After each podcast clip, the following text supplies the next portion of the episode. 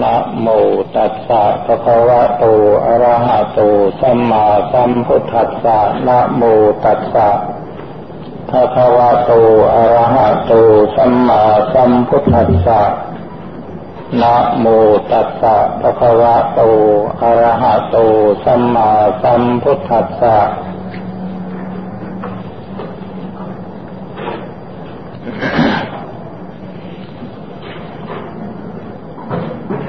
ณโอกาสต่อไปนี้ จะได้นำธรรมะ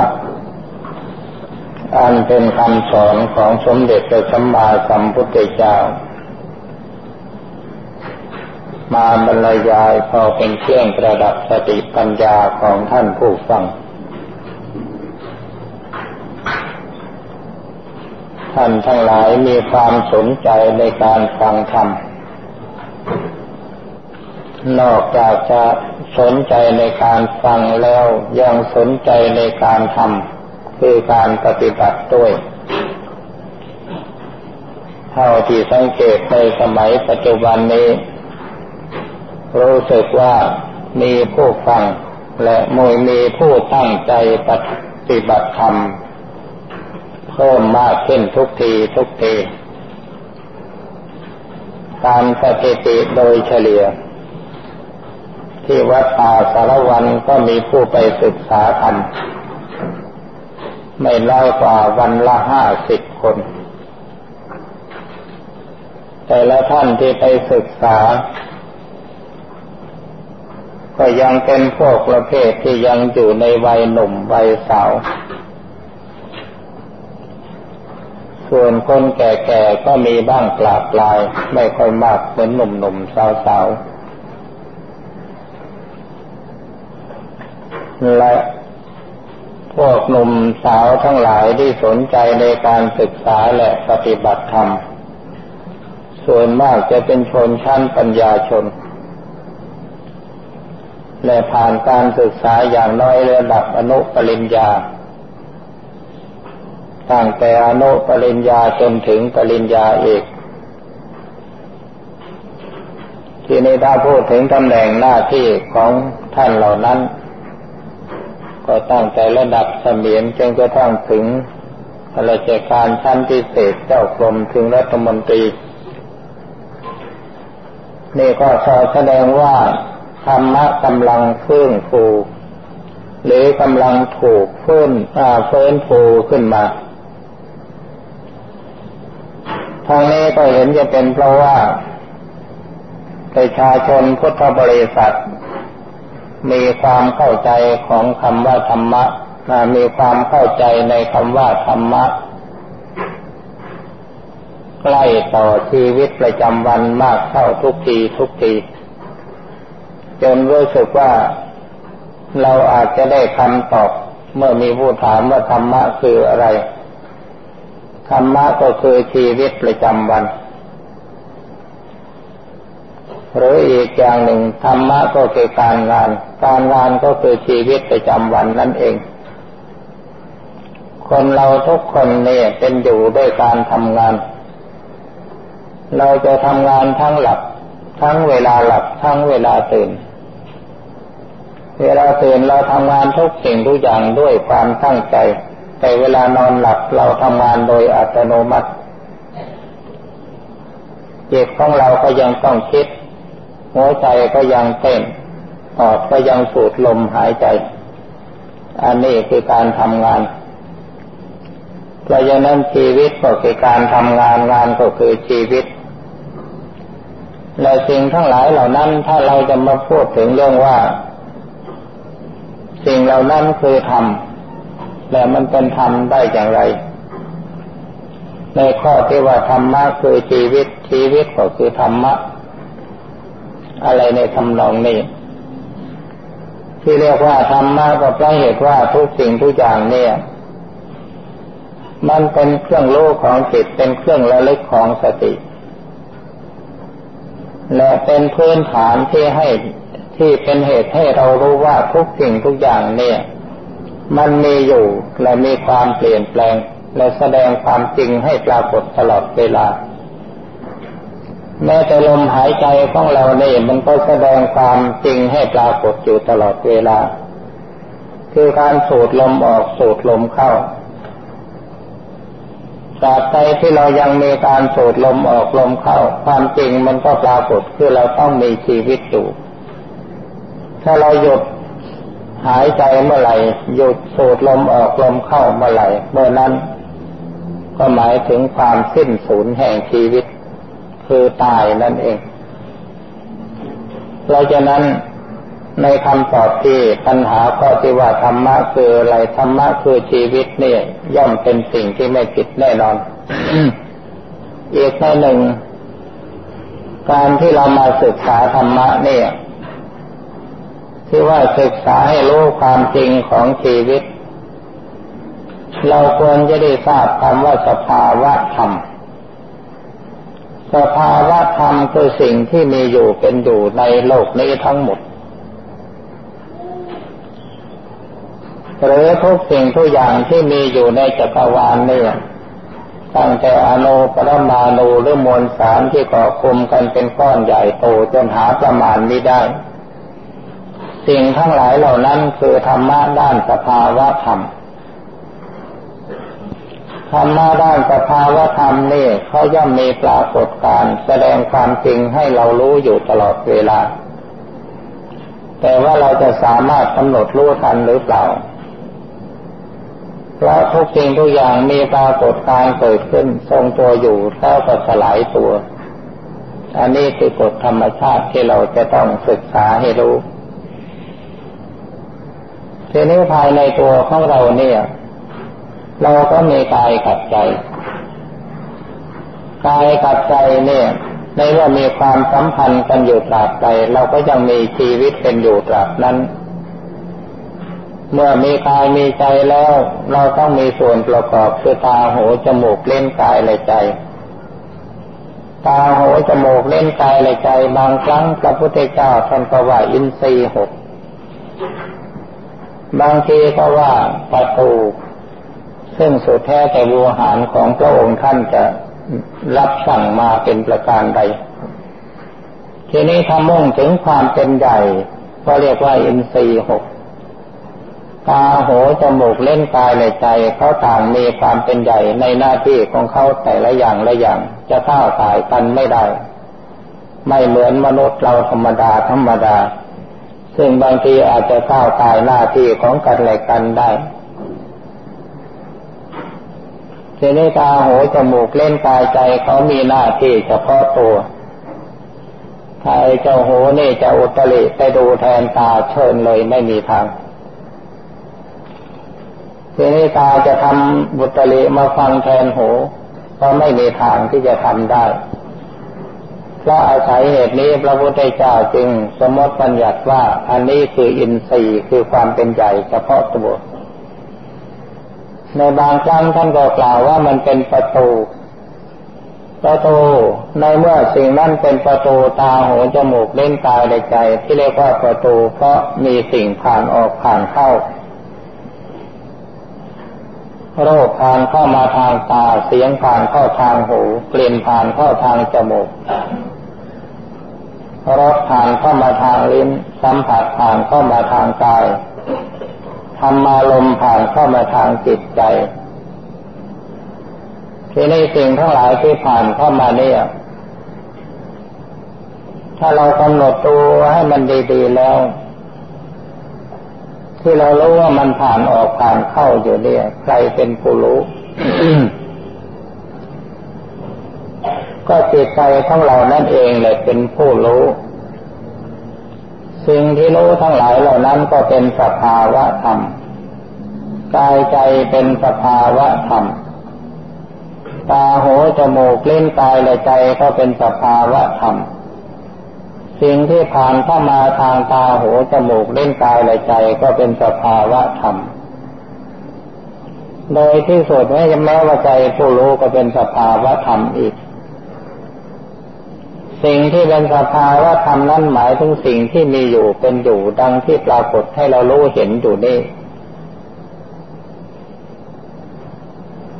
เมื่อสิ่งเหล่านี้เป็นสภาวะธรรม สิ่งเหล่านี้ก็เป็นเครื่องรู้ของจิตเป็นเครื่องระลึกของสตินักปฏิบัติธรรมนักศึกษาธรรมเอาใจมารู้กับสิ่งเหล่านี้ทำสติกับสิ่งเหล่านี้ตลอดเวลาเราก็ได้ชื่อว่ามีการปฏิบัติธรรมอยู่ตลอดเวลามาตอนนี้มาพูดถึงเรื่องการปฏิบัติธรรมอยากจะขอตัดเรื่องราววิธีการปฏิบัติธรรมซึ่งเราเคยได้ยินได้ฟังกันมามากต่อมากแล้วเช่นบริกรรมภาวนาบ้างหรือการพิจารณาอะไรซึ่งเกี่ยวกับร่างกายสังขารบ้างซึ่งเป็นส่วนภายในอยากจะตีความหมายแห่งสภาภาวะธรรมให้มันกว้างๆออกไปเพื่อเราจะได้มีทางปฏิบัติธรรมให้กว้างขวางออกไปยิ่งกว่าที่เราเคยได้ยินได้ฟังมาเข้าใจว่าสิ่งใดที่เราสามารถรู้ด้วยจิตหรือสิ่งใดที่เราสัมผัสด้วยตาหูจมูกเล่นกายและใจดังที่กล่าวมาแล้วนั้นเข้าใจว่าจะเป็นอารมณ์เป็นเครื่องรู้ของจิตเป็นเครื่องระลึกของสติได้ในเมื่อเป็นเช่นนั้นเราก็ควรจะมาเป็นอารมณ์ปฏิบัติกรรมฐานได้อ่าถ้าอย่างสมมติว่าใครสักท่านหนึ่งอาจจะดอดถามขึ้นมาว่าข้าพเจ้าเรียนมาทางหมอมีความรู้ทางแพทย์จะเอาวิชาทางแพทย์มาเป็นอารมณ์ภาวนากรรมฐานเนี่ยไม่ต้องเอาพุทโธหรือยุบหนอพองหนอจะใช้ได้ไหมคำตอบก็คือว่าได้ทำไมจึงต้องได้เพราะวิชาหมอวิชาแพทย์ที่เราเรียนมานั่นมันผ่านเข้ามาทางตาหูจมูกลิ้นกายและใจในเมื่อความรู้อันใดที่ผ่านเข้ามาทางตาหูจมูกลิ้นกายและใจกายใจเป็นสภาวะธรรมสิ่งที่กายรู้ใจรู้หรือสัมผัสรู้มันก็เป็นสภาวะธรรมมันเป็นสิ่งที่เราจะต้องวิตกเอามาเป็นอารมณ์ปฏิบัติกรรมฐานได้แม้ว่าใครจะเรียนมาในศาสตร์ไหนอย่างไรก็ตามจะเป็นวิทยาศาสตร์แพทยศาสตร์นิติศาสตร์หรือศาสตร์อะไรก็แล้วแต่เราตกเอาอาวิเรานึกวิตกเอาหัวข้อวิชาการที่เราเรียนมานั้นแล้วเอามาเป็นเครื่องพิจารณาของจิตซึ่งมันเป็นวิชาที่เราเรียนมารู้มาก่อนแล้วมันคล่องตัวง่ายดีเช่นอย่างเราอาจจะนึกว่าวิชาแพทย์คืออะไรและมีความสัมพันธ์กับชีวิตของเราอย่างไรเวลาเราจะรักษาคนไข้จะรักษาอย่างไรวางแผนไปอย่างไรอะไรนะในทำนองนี้ซึ่งเรายกเป็นหัวข้อขึ้นมาตั้งเป็นปัญหาแล้วก็คิดคิดด้วยความมีสติสัมปชัญญะคิดจนกระทั่งจิตของเรามันสงบเพราะการคิดอันนั้นจะเป็นเรื่องอะไรก็ได้เราบริกรรมภาวนาพุทโธพุทโธพุทโธพุทโธก็ความคิดเหมือนกันยกหนอพองหนอก็ความคิดเหมือนกันสัมมาอรหังก็ความคิดเหมือนกันแต่ถ้าเราจะเอาเรื่องความคิดที่เราเรียนมาเนี่ยเอาวิชาที่เราเรียนมาทุกอย่างมาเป็นความคิดเนี่ยมันก็เป็นความคิดในเมื่อสิ่งนั้นเป็นความคิดสิ่งนั้นก็เป็นเครื่องรู้ของจิตเครื่องระลึกของสติทำไมเราจะเอามาเป็นอารมณ์กรรมฐานไม่ได้บางทีบางท่านอาจจะสงสัยว่าสิ่งเหล่านั้นไม่ไม่ไม่ไม่มีคำว่าธรรมะเจือปนอยู่เลยแล้วเราจะเอามาเป็นอารมณ์กรรมฐานได้อย่างไรในสมัยที่อาตมาเป็นสามเณรน้อยเรียนเรียนธรรมบทแปลภาษาบาลีไปแปลพบเรื่องหนึ่งว่าช่างไม้นั่งถากไม้อยู่เอาการถากไม้เป็นอารมณ์กรรมฐานลงปัญญาลงสู่พระไตรลักษณ์พิจารณาอนิจจังทุกขังอนัตตาได้สำเร็จพระอรหันต์เหมือนกันการถากไม้มีคำว่าธรรมะเจือปนอยู่ด้วยไหมมีคนหนึ่งนั่งคอหกอยู่ก็มาพิจารณาชีวิตของตัวเองเปรียบเทียบกับการคอหก การทาโหมนี่มันหดสั้นเข้าไปเรื่อยชั้นใดชีวิตของเราก็สั้นเข้าไปทุกทีทุกทีแล้วก็ได้ความสลดสังเวชได้สำเร็จพระอรหันต์การทาโหมมีคำว่าธรรมะหรือเปล่ามีท่านผู้หนึ่งเดินทางไปเห็นพยับแดดเดินเมษามันร้อนมองเห็นพยับแดดมันเกิดความระยิบระยับขึ้นมาก็ไปปรองปัญญาว่าอ๋อพยับแดดนี้มันก็เปลี่ยนแปลงอย่างนี้เนาะจิตก็ได้ความสังเวชไปสำเร็จพระอรหันต์พยับแดดนี่มีคำว่าธรรมะเจือเจือปนอยู่ด้วยหรือเปล่าที่นำเรื่องต่างๆที่มาเล่าสู่ท่านทั้งหลายฟังเนี่ย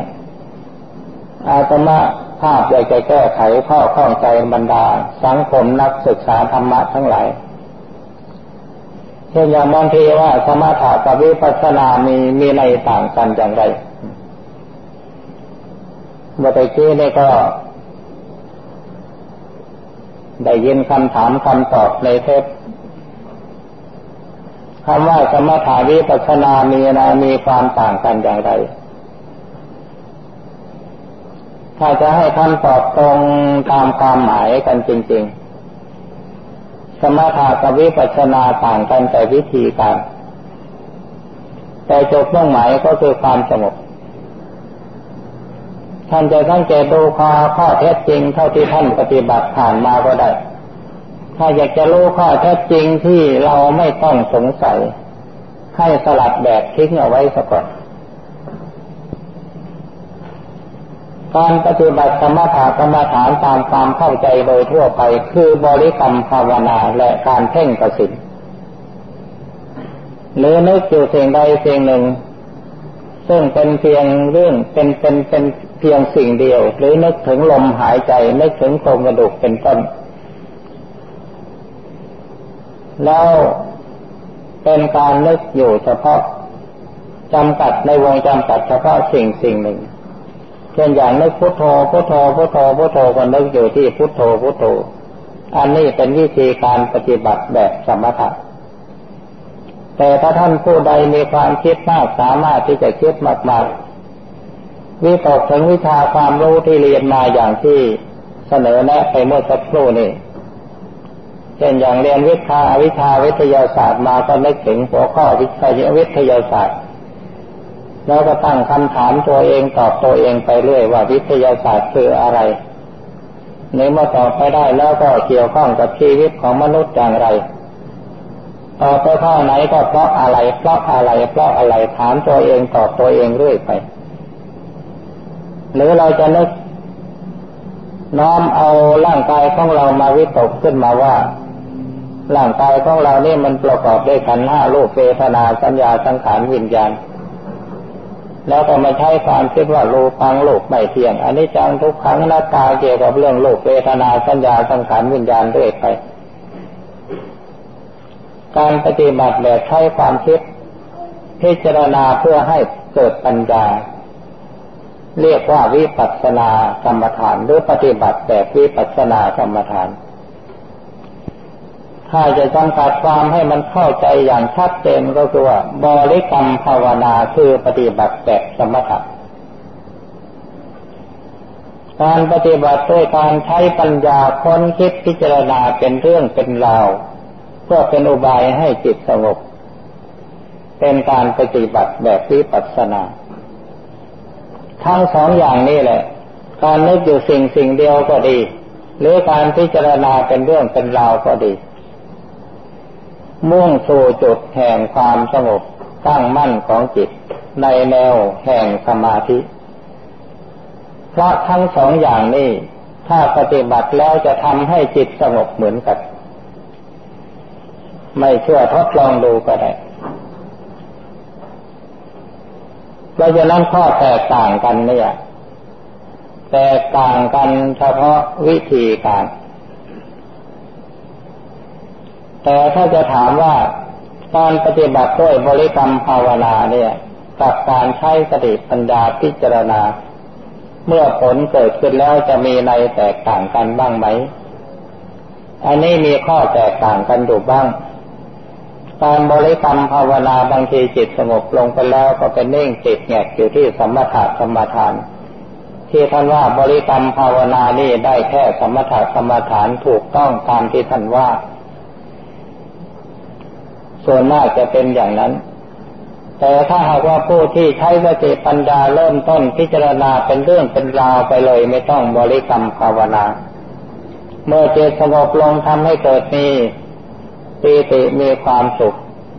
แล้วก็มีสมาธิอย่างเดียวกันกับบริกรรมภาวนาผู้ที่ใช้ความคิดนั้นในเมื่อในเมื่อมีสมาธิเกิดขึ้นแล้วจิตจะเดินวิปัสสนาได้เร็วกว่าผู้ที่บริกรรมภาวนาเพราะฉะนั้นทั้งสองอย่างนี้อย่าข้องใจใครจะบริกรรมภาวนาก็ได้จะใช้สติปัญญาพิจารณาก็ได้แต่ว่าขอเตือนไว้อีกอย่างหนึ่งอันนี้เป็นประสบการณ์อาจจะเป็นเรื่องนอกตำราไปสักหน่อยหนึ่งการทำสมาธิการปฏิบัติสมาธิต้องพยายามให้สัมพันธ์กับงานในชีวิตประจำวันที่เราทำอยู่ในปัจจุบันเช่นอย่างสมมติว่าท่านขับรถท่านภาวนาพุทโธในขณะที่ขับรถภาวนาพุทโธถ้าต่างว่าจิตสงบลงไปแล้วมันไปอยู่กับพุทโธไม่สนใจกับการขับรถท่านลองหลับตานึกดูสิว่าอะไรจะเกิดขึ้น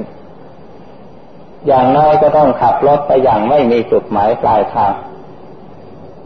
ถ้าร้ายไปหน่อยถ้ารถสวนมากๆบางทีอาจชนเกิดอุบัติเหตุอันนี้ลองพิจารณาดูเป็นประสบการณ์ที่ได้ยินได้ฟังและเคยได้พบเห็นมาแล้วด้วยตนเองเพราะฉะนั้นการทำสมาธินี่ถ้าพยายามทำสมาธิฝึกสมาธิให้มันมีความสัมพันธ์กับสถานการณ์และสิ่งแวดล้อมอันเป็นชีวิตประจำวันเนี่ยเป็นเรื่องของชีวิตประจำวันได้เนี่ยจะดีที่สุดเพราะทุกสิ่งทุกอย่างก็ได้กล่าวแล้วว่าทุกสิ่งทุกอย่างมันเป็นสภาวะธรรมเป็นเครื่องรู้ของจิตเครื่องระลึกของสติการปฏิบัติกับสิ่งเหล่านี้เราทำสติรู้อย่างเดียวขอบอกว่าไม่มีพิธีรีตองอะไรทำสติรู้อย่างเดียวเรื่องพิธีรีตองนั้นตัดออกไปซะก่อนถ้าเราจะทำให้เป็นพิธีนั่นเอาไว้ทำตอนเช้าตอนเย็นที่เรามีไหว้พระสวดมนต์ประจำวันแต่ถ้าเราจะทำในขณะนี้ขณะนี้ท่านฟังเทศท่านอาจจะทำสติกับการฟังเทศเอาเสียงเป็นเครื่องรู้ของจิตเครื่องระลึกของสติถ้าท่านกำหนดจดจ้องฟังอยู่แม้ว่าท่านจะจำคำพูดไม่ได้ทุกคำท่านอาจจะมีความรู้สึกเกิดขึ้นมาว่าเสียงนี่มันก็มีสูงสูงต่ำต่ำมีหนักมีเบาแล้วก็มีสั้นมียาวแล้วเดี๋ยวท่านก็รู้อนิจจังทุกขังอนัตตาขึ้นมาด้วยการกำหนดรู้ปัจจุบันหรือแม้โดยที่สุดท่านอาจจะกำหนดรู้ความเป็นอยู่ในปัจจุบันของท่านท่านนั่งนานๆแล้วมันปวดหลังนั่งนานๆแล้วมันเมื่อยนั่งนานๆแล้วมันง่วงในเมื่อรู้สึกตัวขึ้นมามีสติแล้วท่านอาจจะได้รู้ธรรมขึ้นมาว่าทุกสิ่งทุกอย่างมันก็เป็นอย่างนี้แหละย่อมมีการเปลี่ยนแปลงยักย้ายอยู่ตลอดเวลาพอเข้ามาในห้องนี้ในตอนแรกก็เกิดอากาศเย็นเฉียบพอฤทธิ์ของแอร์อากาศเข้าความอบอ้าวมันเกิดขึ้นจากกลิ่นไอของกันและกันบางทีอาจจะเกิดความร้อนทีนี้บางทีพระที่พูดที่เทศตัวนี้บางทีตอนแรกๆก็จะรู้สึกว่าเออน่าฟังฟังไปฟังมามันเหน็ดเหนื่อยแล้วอาจจะเกิดรำคาญขึ้นมาก็ได้สิ่งทั้งหลายเหล่านี้เป็นเหตุการณ์ในปัจจุบันที่มันจะเกิดขึ้นสอดแสดงให้เรารู้ธรรมะว่าทุกสิ่งทุกอย่างมันมีความเปลี่ยนแปลงอยู่ตลอดเวลาเพราะฉะนั้นการที่เราจะทำสมาธิให้มันมีความสัมพันธ์กับชีวิตประจำวันของเราที่เราเป็นอยู่ในปัจจุบันเนี่ยให้มันใกล้ที่สุดอย่าให้มันห่างกัน ในมหาสติปัฏฐานท่านก็ให้กำหนดยืนเดินนั่งนอนกินดื่มทำพูดคิดทำสติอย่างเดียวทีนี้ในสิ่งอื่นๆที่เราทำอยู่เวลาเราต้องการใช้ความคิดเกี่ยวกับงานเราก็เอาเรื่องงานมาคิดทำสติคิดให้มันจดต้องลงให้มันชัดๆเวลาทำทำสติอยู่กับงานเวลาเขียนหนังสือก็ทำสติอยู่กับสิ่งนั้นทำอะไรก็ทำสติกับสิ่งนั้นทำสติลูกเดียวอันนี้คือการปฏิบัติสมาธิเพื่อให้เกิดพลังจิตมีความสัมพันธ์กับชีวิตประจำวันในงานที่เราทำอยู่โดยเอาเรื่องของชีวิตประจำวันเป็นเครื่องรู้ของจิตเป็นเครื่องระลึกของสติเพราะฉะนั้นจึงใคร่ที่จะขอประมวลหลักการที่จะพึงยึดเป็นแบบฉบับในการปฏิบัติไว้สามอย่างหนึ่งบริกรรมภาวนาอย่างที่เราปฏิบัติมาแล้วอะไรก็ได้สองการใช้สติปัญญาพิจารณาโดยวิตกเอาความรู้ที่เราเรียนมา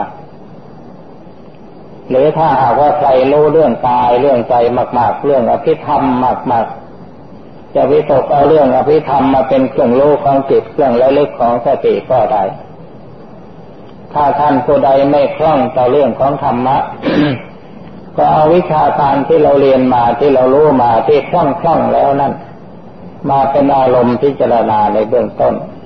มันจะช่วยให้การพิจารณาของเราคล่องตัวขึ้นอันนี้เป็นขั้นแห่งการพิจารณาจะเอาอะไรมาเป็นอารมณ์ก็ได้และการที่สามการกำหนดรู้โดยที่เราตั้งใจกำหนดรู้ลงที่จิตทำจิตให้ว่างอยู่ชั่วขณะหนึ่ง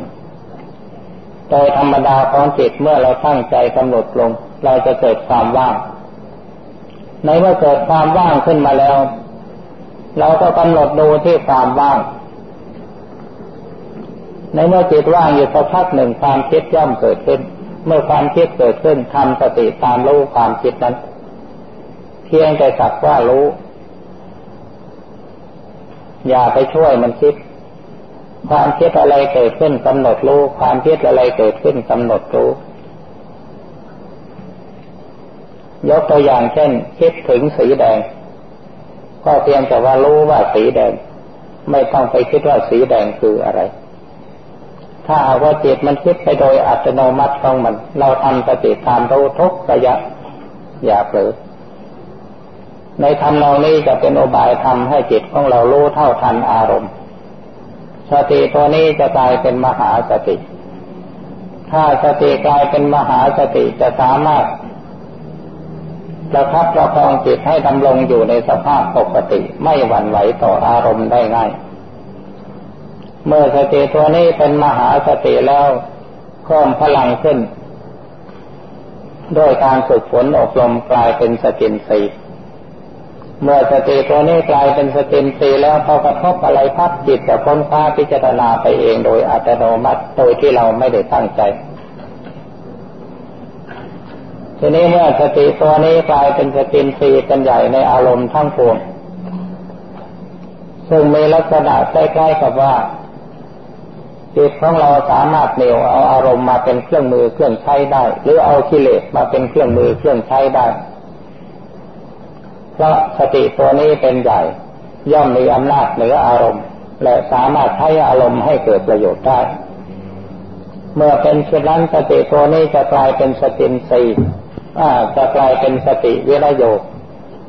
ในเมื่อสติตัวนี้กลายเป็นสติวิริโยสมาธิสติปัญญาของผู้ปฏิบัติมีสมรรถภาพดียิ่งขึ้นอิทธิพลสติสัมปชัญญะเป็นสายสัมพันธ์สืบต่อกันตลอดเวลา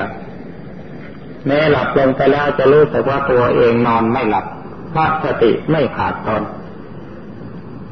สติตัวรู้หรือสติตัวรู้สึกสำนึกหรือสติอันเป็นตัวกลางซึ่งเป็นสติวิริโยเนี่ยมันจะคอยจดจ้องอยู่ที่จิตตลอดเวลาพออะไรเข้ามาทับมันจะฉก ออกไปเหมือนกับงูเห่าถูกเหยื่ออย่างนั้นถ้าสิ่งใดที่มันยังไม่รู้แจ้งเห็นจริงมันจะยึดเอามาแล้วต่อพิจารณาค้นคว้าจนรู้ความจริงถ้ามันรู้แล้วเราสัมผัสรู้ครับมันก็มันนิ่งเวลาเราจะทำงานทำการสิ่งหนึ่งสิ่งใดสติตัวนี้มันจะคล้ายๆกับว่าเป็นตัวรู้ปรากฏอยู่ในท่ามกลางแห่งทรงอกส่วนที่ส่งกระแสออกไปทำงานมันก็ทำงานเพราะมันอยู่ตลอดเวลาในเมื่อเป็นเช่นนั้นเราสามารถที่จะเอาพลังแห่งสมาธิไปใช้ในงานทุกประเภทได้การทำสมาธิอันใดทำให้ท่านเบื่อต่อโลกต่อครอบครัวมันยังไม่ถูกต้องหรอกถ้าทำสมาธิมีสติปัญญารู้แจ้งเห็นจริงดีแล้วต้องสามารถเอาพลังของสมาธิไปสนับสนุนงานการที่เราทำอยู่ได้นักศึกษาก็ต้องเอาพลังแห่งสมาธิไปสนับสนุนการศึกษาเคยให้คำแนะนำแก่นักศึกษาที่กำลังเรียนอยู่ว่าวันแต่ละวันละวันเราไปเรียนหนังสือวันนี้อาจารย์ท่านสอนอะไรมาพอกลับมาถึงที่พักเสร็จเวลาแล้วให้วิตกถึงวิชาที่เราเรียนมาในวันนั้นมาคิดทบทวนเป็นการทวนความจำคิดไปคิดมาเลิกไปเลิกมาอยู่อย่างนั้นด้วยความตั้งใจผลปรากฏว่าทำให้นักศึกษาทั้งหลายที่มีความสนใจปฏิบัติอย่างนี้มีสมาธิแล้วก็สามารถเรียนหนังสือเก่งสามารถที่จะเอาสมาธิไปสนับสนุนการศึกษาและงานการที่เราทำอยู่บางท่านถึงกับเอาพลังของสมาธิไปช่วยสร้างเครื่องมือวิทยาศาสตร์ขึ้นมาก็ได้อันนี้ถ้าหากเป็นนักศึกษามาฟังอยู่นี่ลองลองลองลองลองพิจารณาดูลองปฏิบัติดูวันหนึ่งไปเรียนอะไรมาวิตกถึงความรู้อันนั้นค้นคว้าพิจารณาเป็นการทวนความจำทีนี้อย่างพ่อบ้านแม่เรือนทั้งหลายถ้าท่านผู้ใดเกิดมีปัญหาครอบครัวเป็นอย่างพ่อบ้านแม่บ้านไม่ค่อยจะลงรอยกันมีมติขัดแย้งกันอยู่ก็ให้พยายาม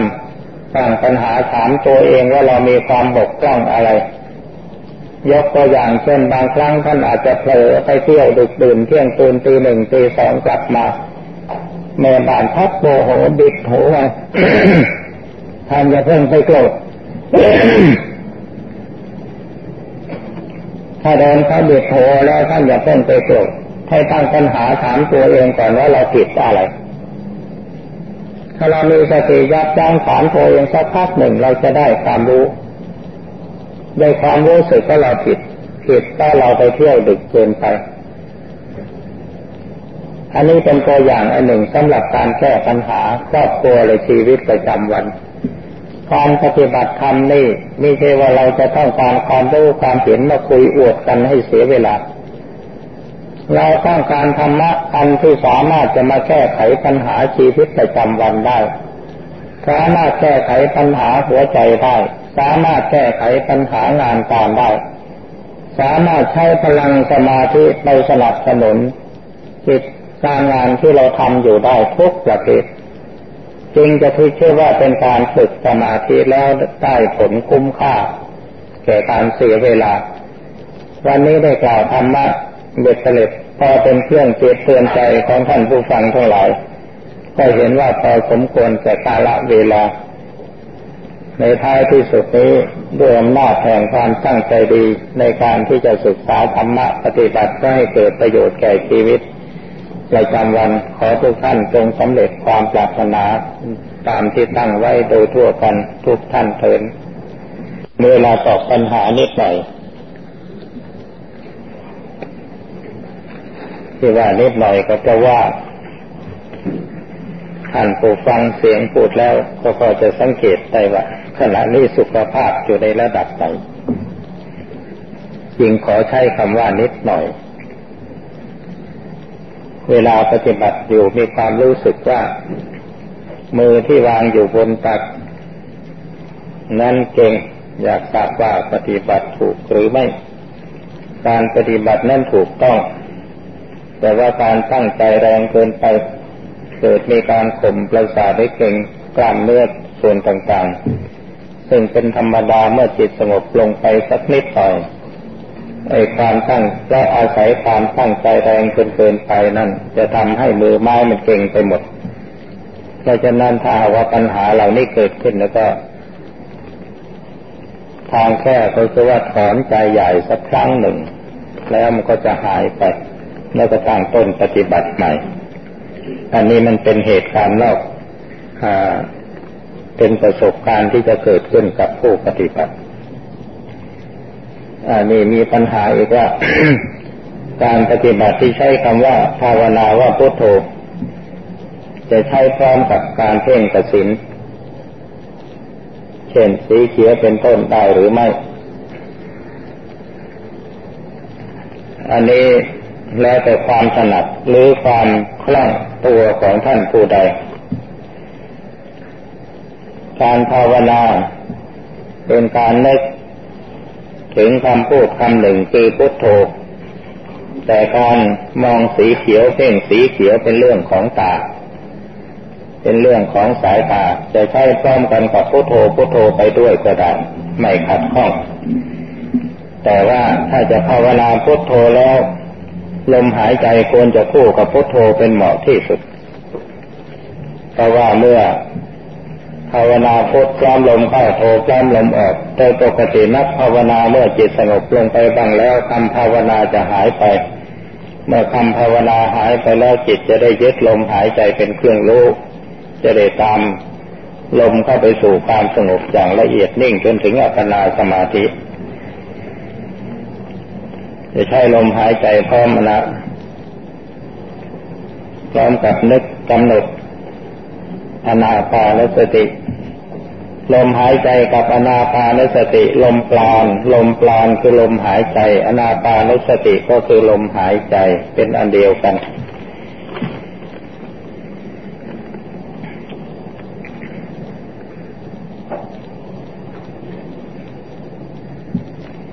เอาข้อที่สองนักปฏิบัติถ้าไปโกรธใครเขาเข้าและไปตำหนิเขาไปเพ่งโทษเขาไปนึกว่าเขาเลวและทำสิ่งที่ไม่ถูกต้องว่าเป็นผู้ไม่มีศีลไม่มีธรรมเหล่านี้จะมีโทษหรือไม่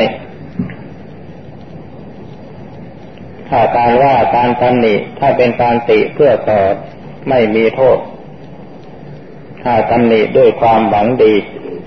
แต่ถ้าไปกล่าวติเตียนยกโทษให้เสียชื่อเสียงเป็นการทำลายแล้วก็มีโทษ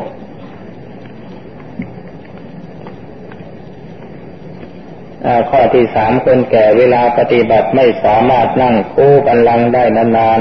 ๆต้องเปลี่ยนอิริยาบถบ่อยๆ สมาธิเป็นกิริยาของใจเราจะกำหนดจิตในท่าไหนได้ถ้านั่งนานมันเมื่อยก็เปลี่ยนอิริยาบถเสียอย่าไปทรมานร่างกาย เราจะทำสมาธิในท่ายืนเดินนั่งนอนได้ทั้งนั้นกายนี่เป็นสิ่งที่ไม่ควรฝืนถ้าฝืนมากนักให้โทษถ้ารู้สึกปวดปวดเมื่อยก็เปลี่ยนซะไม่ผิดปัญหาต่อไปเมื่อรับศีลจากพระไปแล้วไปกระทำผิดศีลเข้ามีทั้งเจตนาบ้างหรือไม่เจตนาบ้างอย่างนี้จะเป็นบาปกรรมมากกว่าการที่ไม่ได้มารับศีลจากพระไปแล้วกระทำผิดศีลหรือไม่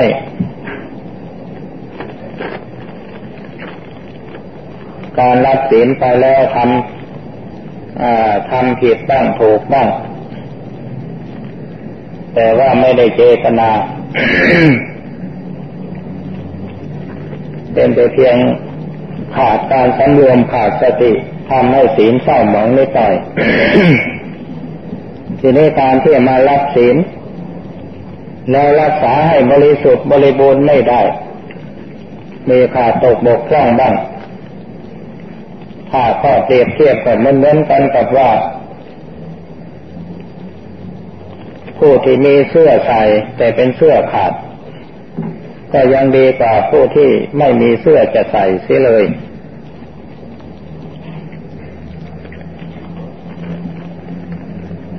การสมาทานศีลเนี่ยถึงแม้ว่าจะขาดตกบกพร่องบ้างก็ยังดีอันนั้นเป็นเรื่องวิสัยธรรมดาของปุถุชนก็จะมีการบกพร่องบ้างในเมื่อเราฝึกไปจนคล่องตัวแล้วมันก็สมบูรณ์ไปเองดีกว่าไม่ทำเลยข้อที่สองผู้ที่สมาทานศีลแปดแล้วไปต่อไข่ทำกับข้าวจะผิดศีลหรือไม่เอออันนี้เพราะว่าไข่สมัยนี้ไข่ที่ฟักเป็นตัวก็มีไม่เป็นตัวก็มีแต่ถ้าไข่ที่เขาทำลายโดยหลักวิทยาศาสตร์ของเขาแล้วซึ่งมันจะไม่ฟักออกมาเป็นตัวก็ไม่ผิดศีลแต่ถ้าไข่นั้นมันยังจะเป็นตัวอยู่ไปต่อยเข้ามันก็มีผิดศีลข้อสามคำว่าศีลละอัตตะปรมาทนั้นหมายความว่าอย่างไรขอดูดาอธิบายศีลพัตตปรามาส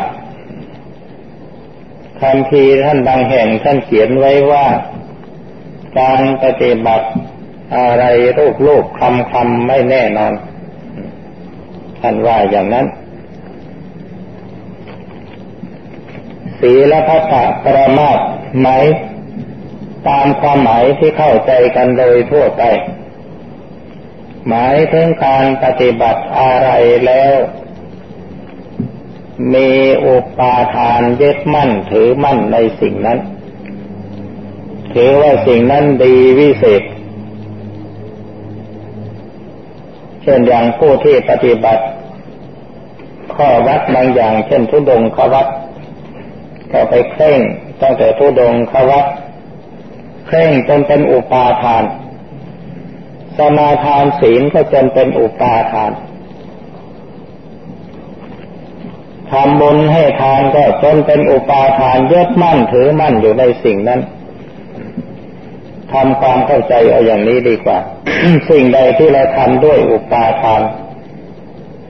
ยึดมั่นถือมั่นเอาจริงเอาจังจนกระทั่งเป็นข้อผูกมัดตัวเองจนกระดิกตัวไม่ได้กระดิกไปทางไหนก็กลัวแต่จะผิดศีลผิดธรรมอะไรทำนองนี้อันนี้อยู่ในลักษณะแห่งศีลพัตตปรามาส ข้อสี่คำว่าเทวบุตรมารเป็นอย่างไรมีบางท่านว่าเป็นเทวดาที่คอยแกล้งผู้ที่ทำความดีจริงหรือไม่เออถ้าจะว่ากันโดยบุคลาธิฐานแล้วก็เทวบุตรมารก็หมายถึงเทวดาที่คอยมาหลอกหลอนเอาในปัจจุบันนี้เทวบุตรมารเนี่ยมีเยอะเช่นอย่างนักภาวนาไปแล้วพอจิตจะเข้าที่รวมเป็นสมาธิที่ถูกต้องแล้วประเดี๋ยวก็มีพระบ้างละมีผู้ยิ่งใหญ่บ้างละมีเจ้าโน่นเจ้านี้บ้างละเป็นวิญญาณมาบอกการทำอย่างนั้นไม่ถูกไม่ถูกไม่ถูกจะทำเลยอะไรทำนองนี้อันนี้แหละคือเทวบุตรมารทีนี้ถ้าจะว่าโดยกิเลสที่มันมีอยู่ในตัวของเราเนี่ยเช่นเราตั้งใจว่าจะทำสมาธิภาวนาในวันนี้แหละอ้าวพอทำไปทำไปพอจะได้สบายแล้วความคิดอันหนึ่งมันเกิดขึ้นมาโอ้ยหยุดดีกว่าไม่ต้องทำอะไรทำนองนี้หมายถึงความคิดที่คอยกระตุ้นเตือนให้เราหยุดพักการกระทำนั้นในลักษณะแห่งความขี้เกียจท้อแท้เป็นเรื่องของเทวบุตรมารเครื่องรางของขลังในวัตถุมงคลการพรมน้ำมนต์การเป่าหัวการเจิมหรือการสักยันต์สิริมงคลในศักดิ์สิทธิ์ทั้งหลายมีความจริงหรือไม่ก็เหตุใดไอ้เรื่องที่คำถามที่ถามมานี่เป็นเรื่องของไสยศาสตร์ไสยศาสตร์กับพุทธศาสตร์นี่มันเป็นสิ่งที่แฝงมาด้วยกัน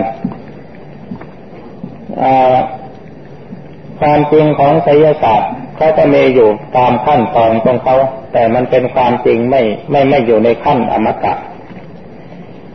ความเป็นจริงของสิ่งที่เป็นมงคล หรือน้ำมนต์หรือของขลังศักดิ์สิทธิ์อะไรต่างๆสิ่งเหล่านี้มันจะขลังศักดิ์สิทธิ์อยู่ได้ชั่วระยะเวลาที่เรามีความเชื่อมั่นถ้าผู้ใช้ขาดความเชื่อมั่นสิ่งมงคลเหล่านั้นก็ไม่มีความหมายอะไรและ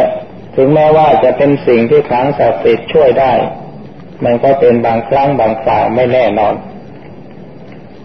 เพราะฉะนั้นพระพุทธเจ้าท่านว่าปฏิบัติดีปฏิบัติชอบละชั่วประพฤติดีทำจิตให้บริสุทธิ์สะอาดนี่เป็นมงคลอันอมตะไม่มีความเปลี่ยนแปลงถ้าใครทำได้ทีนี้มงคลอันเช่นน้ำมนต์เป่าหัวทั้งหลายเหล่านี้เจออะไรหมู่นี้มันเป็นมงคลชนิดที่เราต้องการความช่วยเหลือจากผู้อื่นในเมื่อผู้อื่นเขาใจเขาไม่พอใจแล้วเขาไม่ช่วยเราก็หมดท่าเพราะฉะนั้นทุกคนควรจะได้แสวงหาที่พึ่งกับตัวเองด้วยการปฏิบัติดีปฏิบัติชอบทีนี้การทำสิ่งเหล่านี้สิ่งที่ถามเนี่ยเช่นอย่างการทำมงคลหรืออะไรลังที่ว่าเนี่ยเป็นการผิดไหมเป็นการงมงายไหมอันนี้สิ่งใดที่เรายังยึดถืออยู่สิ่งนั้นเป็นเรื่องงมงายหมดแม้แต่การปฏิบัติกรรมฐานกรรมฐานวิปัสสนากรรมฐานเนี่ยถ้าปฏิบัติด้วยอุปาทานด้วยความยึดมั่นถือมั่นอยากเป็นผู้ดีวิเศษอะไรทำนองนี้เป็นเรื่องของความงมงายหมดทีนี้เรื่องวัตถุมงคลต่างๆการต้มน้ำมนต์การเป่าหัวการอะไรเหล่านี้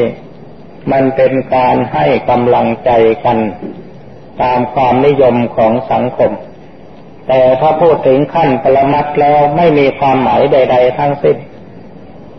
เพราะฉะนั้นการเข้าใจธรรมะนี่เราต้องเข้าใจเป็นสองขั้นตอนขั้นโลกียธรรมขั้นโลกุตตรธรรมขั้นโลกียธรรมนี่ย่อมมีอัตตาตัวตนมีสมมติบัญญัติมีผู้ชายมีผู้หญิงมีเรามีเขามีทรัพย์สมบัติมีผู้ถือกรรมสิทธิ์อันนี้เรื่องของโลกีเราปฏิเสธไม่ได้แต่ว่าถ้าจิตของเราขึ้นไปอยู่ขั้นโลกุตระไปถึงในระดับเพียงแค่ว่ามีความรู้สึกว่าทุกสิ่งทุกอย่างเนี่ยมีแต่ความเกิดขึ้นดับไปเกิดขึ้นดับไปเฉยๆเนี่ยอย่างในท้ายธรรมจักรปวัตตนสูตรที่ท่านอัญญาโกณทัญญะรู้ธรรมเห็นธรรมถ้าภูมิจิตไปสัมผัสถึงขั้นนี้แล้ว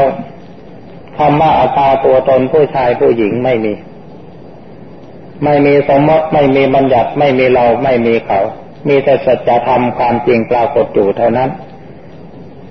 ทีนี้ในขณะที่ท่านปัญญาคนทัญญาโลโลโลโลรู้ว่าสิ่งใดสิ่งหนึ่งเกิดขึ้นดับไปเป็นธรรมดาในขณะนั้นจิตอยู่ในสมาธิอย่างแน่วแน่ในขณะนั้นท่านปัญญาคนทัญญาไม่ติดต่อสัมพันธ์กับโลกภายนอก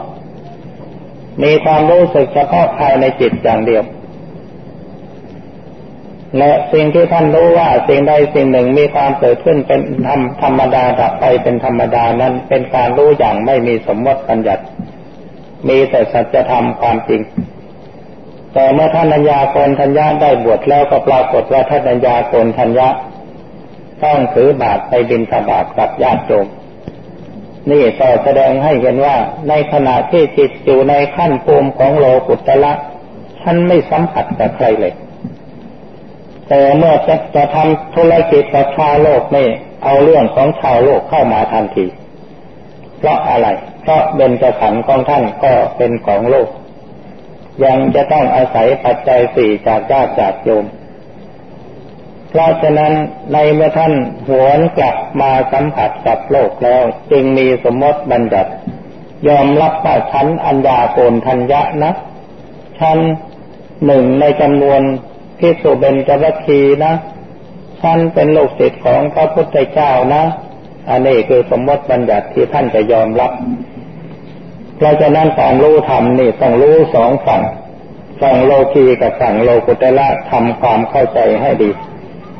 สัมภเวสีหมายถึงผู้แสวงหาที่เกิด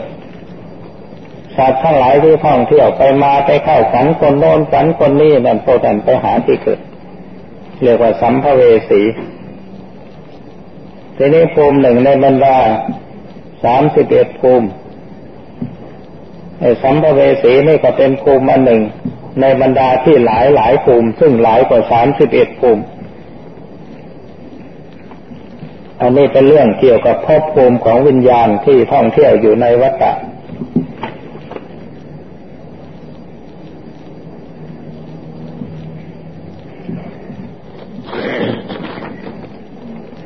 ที่ว่ากายในกายเวทนาในเวทนาจิตในจิตธรรมในธรรมนั้นหมายความว่าอย่างไรอันนี้เป็นความรู้เรื่องมหาสติปัฏฐานสี่เกี่ยวกับการพิจารณากายเวทนาจิตธรรมเห็นกายในกายเห็นกายในกายเห็นเวทนาในเวทนาเห็นจิตในจิตเห็นธรรมในธรรม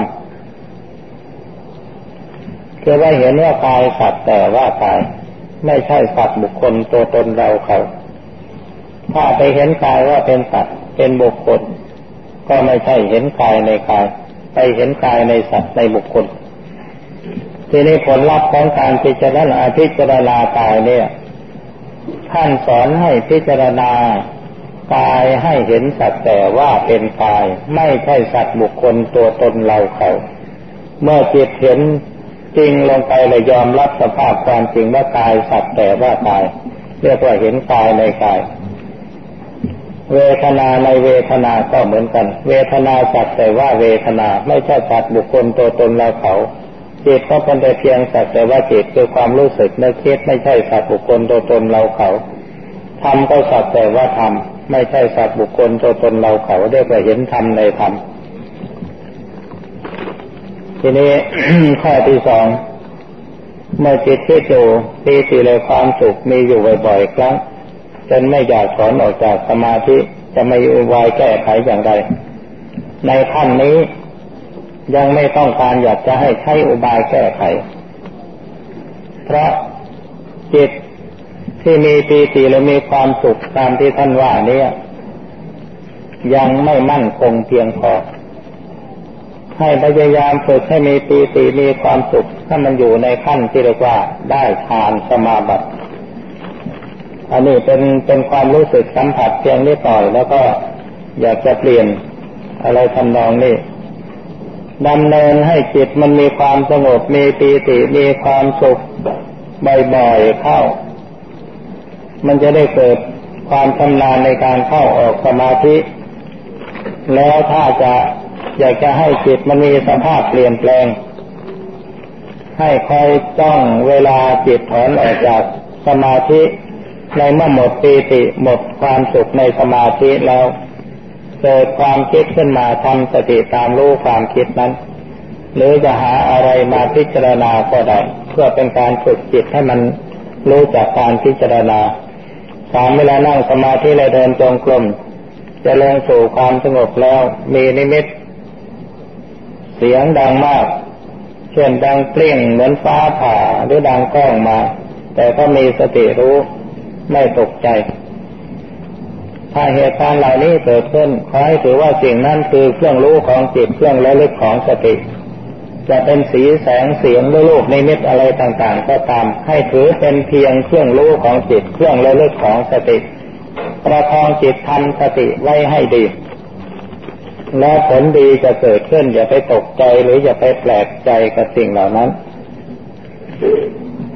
ข้อสี่เวลานั่งสมาธิก็ใช้คำบริกรรมคือสมถะตลอดแต่เวลาเดินจงกรมใช้พิจารณากายที่เดินกำหนดสติกับการเดินทั้งสองควบคู่กันไปจะสมควรหรือไม่อันนี้สมควรแล้วแต่อุบายของท่านผู้ใดบางทีถ้าหากว่าจิตมันต้องการบริกรรมภาวนาก็บริกรรมถ้าต้องการจะกำหนดรู้อิริยาบถก็กำหนดรู้อิริยาบถ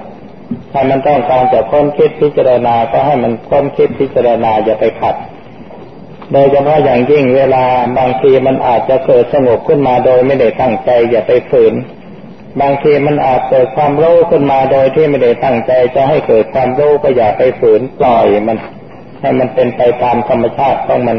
หน้าที่ของเรามีแต่ทำสติกำหนดตามรู้เท่านั้น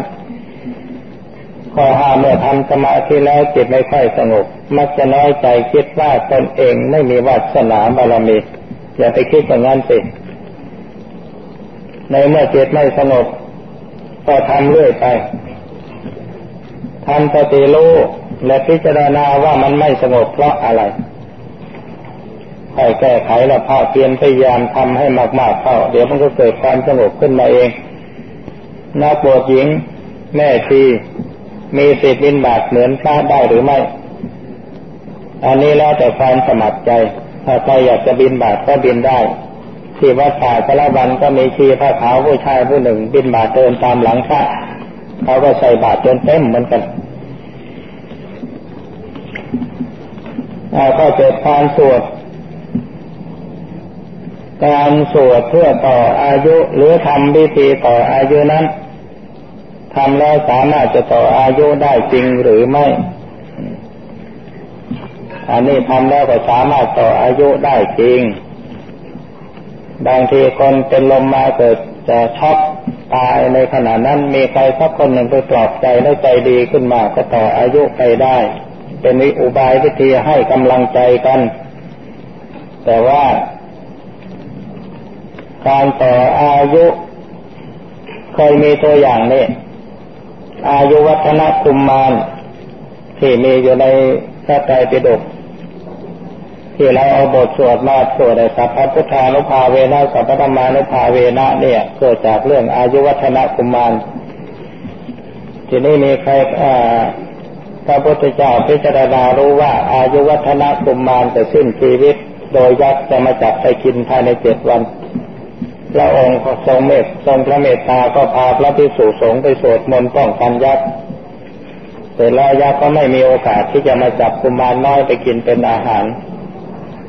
เมื่อสิ้นกำหนดแล้วก็หมดสิทธิ์ที่จะมาจับกุมารไปกินเป็นอาหารก็เป็นว่ากุมารพ้นจากความตายจึงได้ตั้งชื่อใหม่ว่าอายุวัฒนกุมาร อันนี้เป็นวิธีการต่ออายุเราก็ได้ตัวอย่างมาจากนั่นแหละก็เลยมาถือกันผู้เฒ่าผู้แก่เจ็บป่วยก็ทำพิธีต่ออายุเพื่อให้อายุมั่นขวัญยืนเป็นความปลอบใจครับส่วนจะสำเร็จหรือไม่สำเร็จนั่นอ่าเอาไปพิจารณาดูเอาเองอาตมาก็ไม่กล้ายืนยันแต่ว่าสำเร็จในทางการให้กำลังใจกันนี่สำเร็จแน่คือทำให้ใจดีขึ้นทำสมาธิภาวนานั้นเวลาภาวนาพุทโธนั้นจะต้องเอาจิตไปกำหนดไว้ที่ไหนเช่นไว้ที่คำว่าพุทโธหรือทำเป็นจิตรู้ไว้ตรงหน้าเฉยๆหรือตามลมหายใจพุทโธแปลว่าผู้รู้พุทโธแปลว่าผู้ตื่นพุทโธแปลว่าผู้เบิกบานการภาวนาพุทโธเอารู้คือพุทธะไปไว้กับคำพูดว่าพุทโธพุทโธพุทโธนี่เป็นอารมณ์เครื่องรู้ของจิตเป็นคำพูดคำหนึ่ง